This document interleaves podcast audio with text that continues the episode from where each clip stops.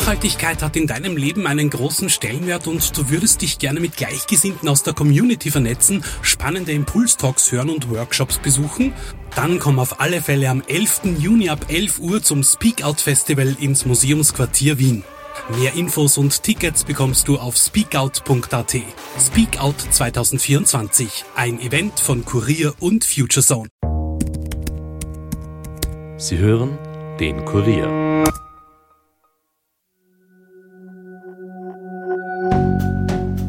Hallo bei den Kurier Fake Busters. Mein Name ist Birgit Zeiser und ich gehe mit euch den verrücktesten Verschwörungstheorien auf den Grund. Wie ihr euch denken könnt, gibt es derzeit ein Thema, das besprochen werden muss, nämlich die wirren Thesen rund um die Corona-Krise. Da gibt es eine Person, die Verschwörungstheoretiker als ihr personifiziertes Böses auserkoren haben. Die Rede ist von Microsoft-Gründer und Milliardär Bill Gates. Fake Busters. Bleibt skeptisch, aber hört uns gut zu.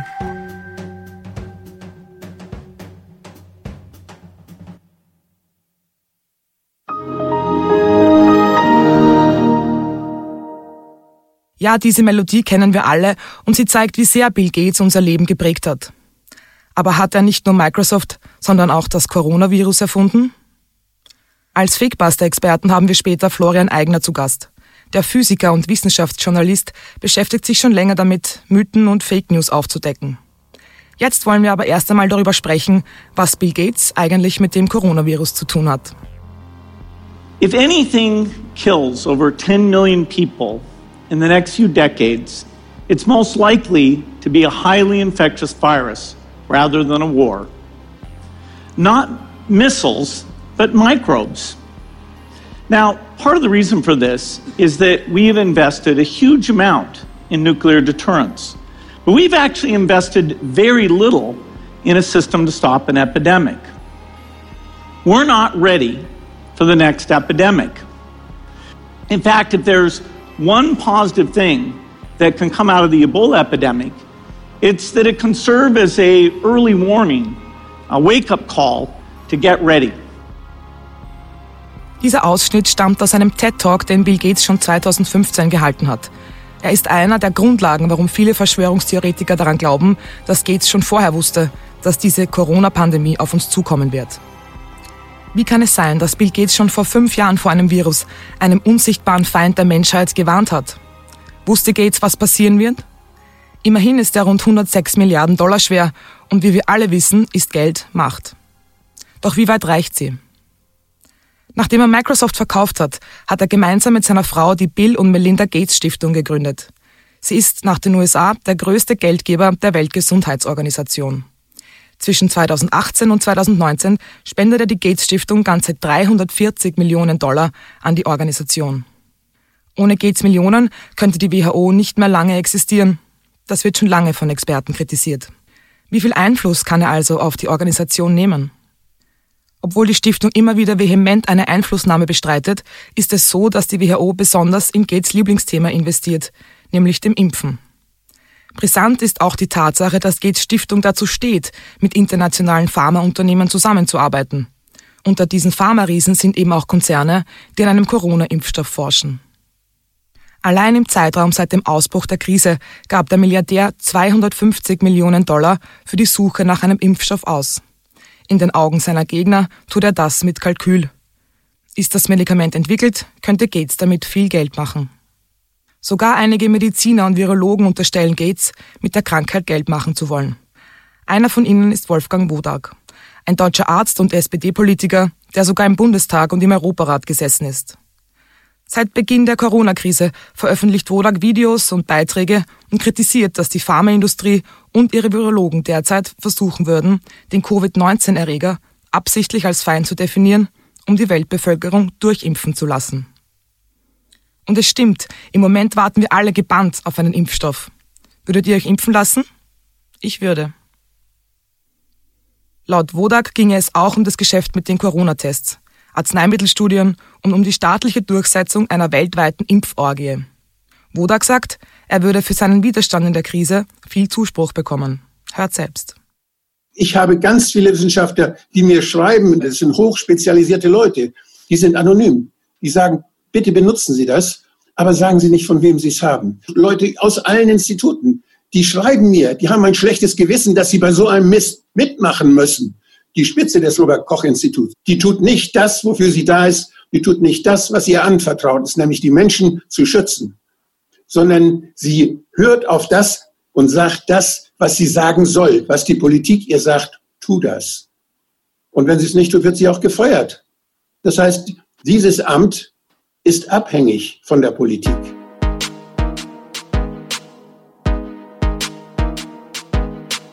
Diese geplante Impforgie soll Gates aber nicht nur Geld einbringen, sondern letztendlich zur Reduzierung der Weltbevölkerung beitragen. Eines seiner angeblichen Ziele. Ja, ihr habt richtig gehört.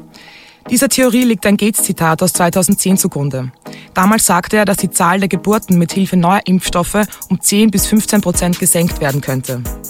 Die Impfstoffe könnten dazu beitragen, weil Menschen bei einem längeren Leben weniger Kinder bekommen, für deren Lebensunterhalt sie sorgen sollen. Um impfen zu können, braucht es aber eben eine Krankheit.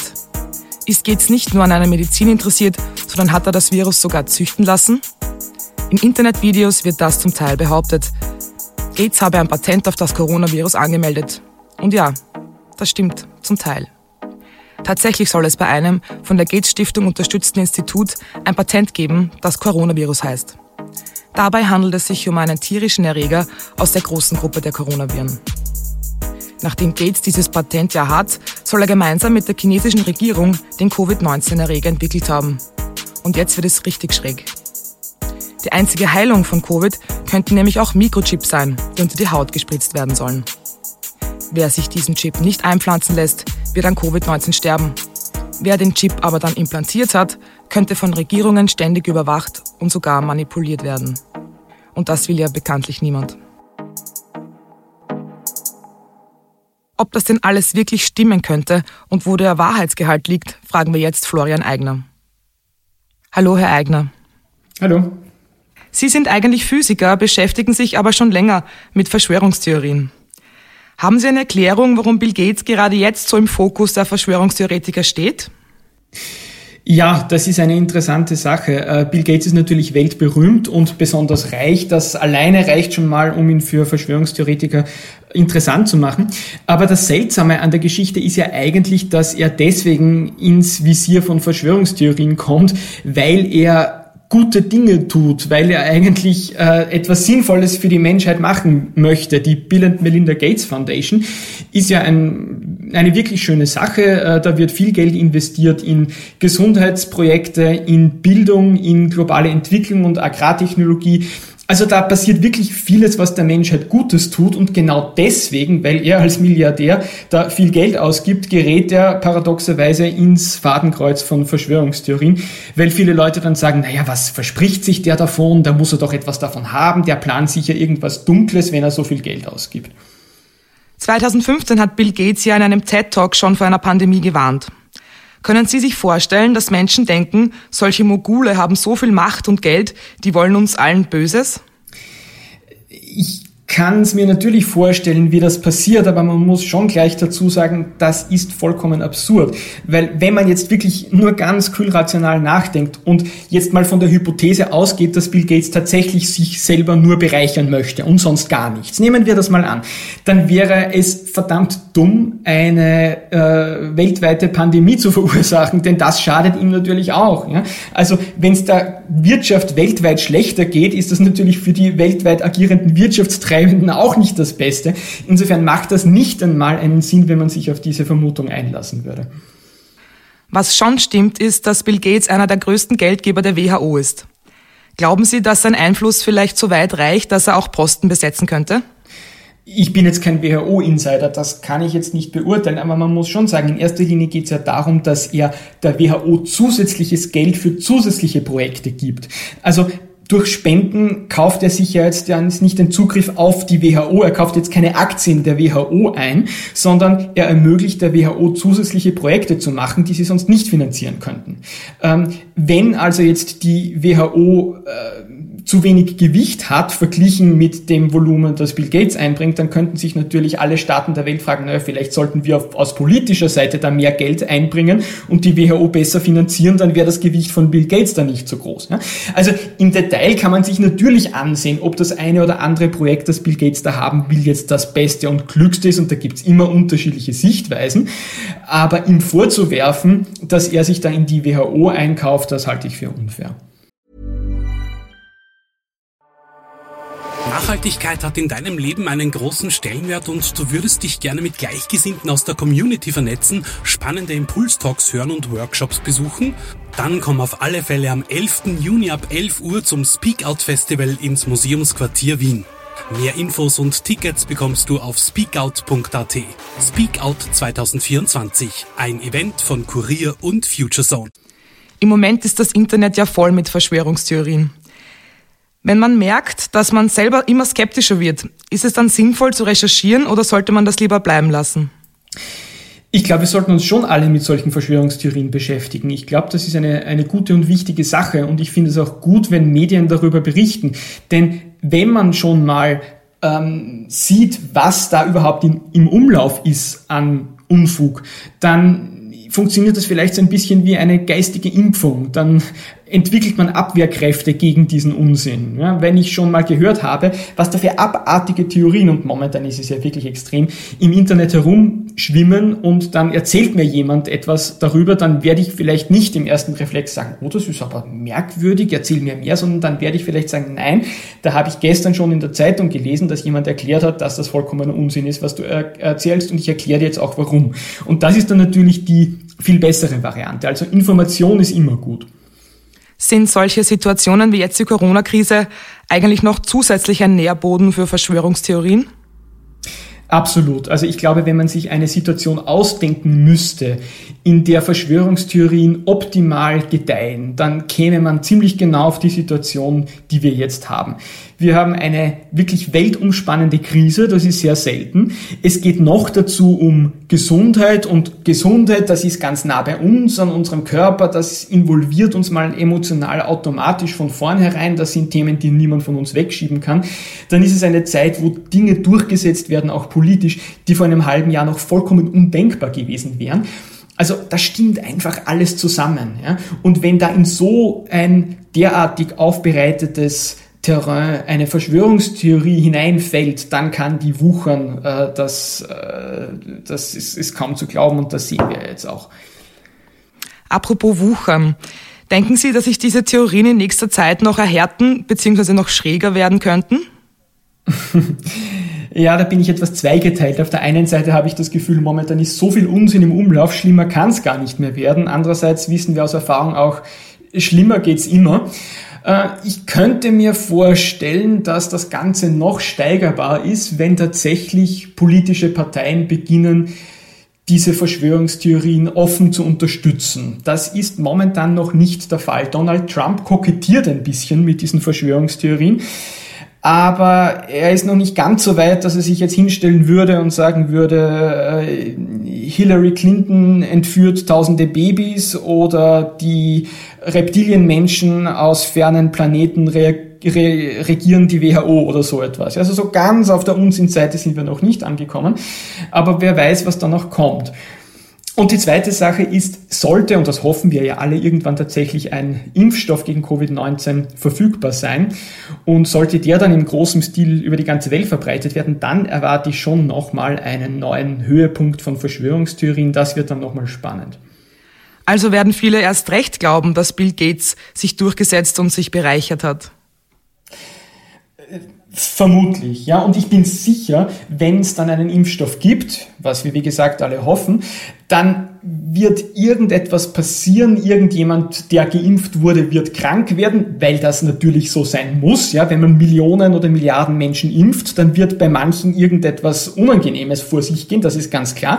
Und das wird dann in allen Zeitungen stehen und da wird es dann die wildesten Verschwörungstheorien geben und dann wird man in den Impfstoffen irgendwelche Inhaltsstoffe finden, in irgendwelchen seltsamen Experimenten, wo irgendwelche angeblichen Wissenschaftler behaupten werden, das sollte da gar nicht drin sein. Also das kann man sich jetzt schon einigermaßen vorstellen, was dann passieren wird. Da heißt es dann auch, kühlen Kopf und Rationalität zu bewahren. Bill Gates hat sich ja bisher nicht zu den Theorien rund um seine Person geäußert. Glauben Sie, es wäre hilfreich, wenn er das tut, oder würde das die Theorien noch befeuern? Das ist eine schwere Situation jetzt. Ich glaube eigentlich nicht, dass Bill Gates irgendetwas tun oder sagen könnte zum jetzigen Zeitpunkt, was dazu beitragen könnte, diese Verschwörungstheorien zu beenden. Ich glaube, egal was er jetzt macht, er kann nicht viel ändern, und deswegen verstehe ich es gut, dass er einfach gar nicht drauf eingeht. Natürlich sagen jetzt Leute, er äußert sich gar nicht dazu, das heißt, er kann uns nicht entkräften, aber wenn er etwas sagen würde, würden dieselben Leute sagen, aha, er äußert sich dazu, also sind wir ihm irgendwie tatsächlich auf der Spur. Man kann in so einer Situation wenig richtig machen. Kann es auch sein, dass man sich so einem reichen und wahrscheinlich extrem intelligenten Menschen auch einfach unterlegen fühlt und ihm nicht vertrauen kann? Das müsste man jetzt psychologisch untersuchen. Ich kann mir schon vorstellen, dass das lauter Faktoren sind. Ja? Ich meine, dass er berühmt ist, ist natürlich schon einmal eine wichtige Sache. Berühmte Leute sind immer gut. Ja? Auch über Hollywood-Schauspieler gibt es dann irgendwelche Verschwörungstheorien, das kennen wir auch. Also Berühmtheit ist mal das Erste. Aber es stimmt schon, bei Bill Gates kommt noch einiges andere dazu, nämlich der riesengroße Reichtum, der natürlich auch mit Macht zu tun hat. Und es hilft wohl auch, dass er so im technischen bzw. im IT-Bereich tätig ist. Computerprogramme, das ist für die meisten von uns etwas, was irgendwie ein bisschen mysteriös ist, und Windows stürzt immer ab und da kenne ich mich nicht aus und das ist komisch. Das heißt, andere Leute, die da sich schon auskennen, haben irgendwie Geheimwissen, das für mich mysteriös ist. Das passt emotional, glaube ich, ganz gut zusammen, und das mag schon ein Grund sein, dass gerade an Bill Gates sich diese Verschwörungstheorien so stark aufhängen. Es gibt ja auch die These, dass Gates uns allen Mikrochips implantieren will. Solche Chips kennen wir ja von unseren Haustieren zum Beispiel. Ist es so, dass Verschwörungstheorien auch immer auf einer Grundlage basieren, auf einer wahren Grundlage, und nicht nur unvorstellbare Thesen sind? Ich bin nicht sicher. Wir haben es jetzt mit derartig verrückten Verschwörungstheorien zu tun mittlerweile, dass ich da eigentlich keinen Zusammenhang mehr sehe mit tatsächlich faktenbezogenen Aussagen. Es stimmt schon natürlich, irgendwie muss man einsteigen in diese Welt der Verschwörungstheorie. Ich glaube, es ist wichtig zu erkennen, dass das Schritt für Schritt geht.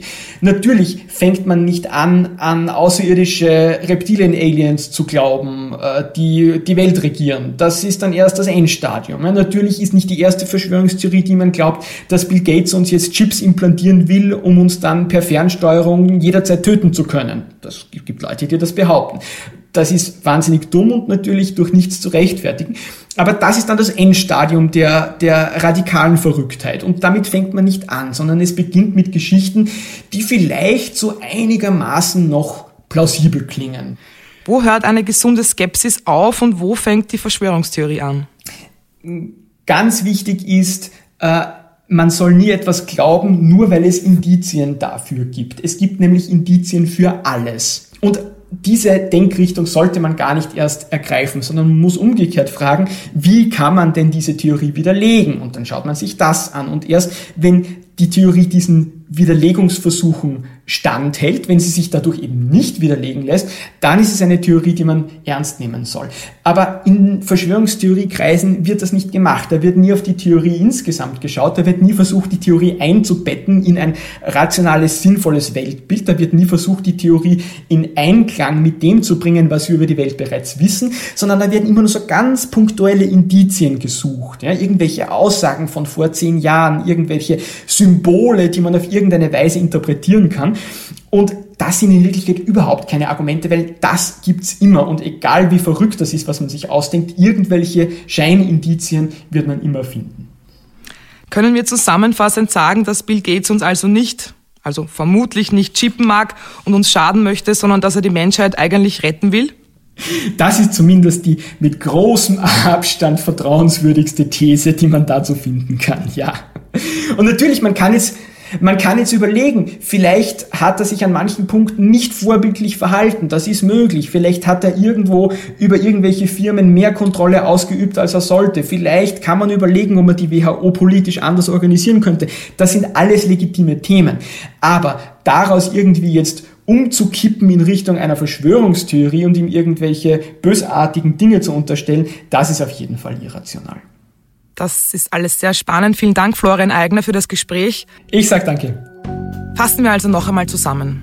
Bill Gates investiert in die Gesundheit der Welt. Und ja, er warnte schon vor Jahren vor einer Pandemie. Nur weil er aber vorausschauend denkt und als kluger Kopf vor Gefahren unserer Zeit warnt, heißt das nicht, dass er der Welt etwas Böses will. Im Gegenteil. Lassen wir die Gates-Stiftung also forschen und hoffen, dass bald ein Impfstoff gegen das Coronavirus entwickelt wird.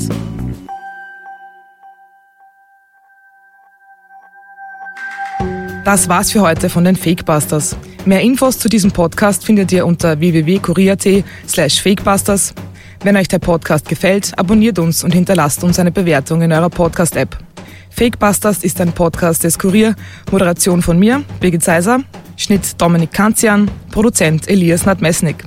Weitere Podcasts findet ihr auch unter www.kurier.at/podcasts. Macht's gut, bleibt skeptisch, aber hört uns gut zu.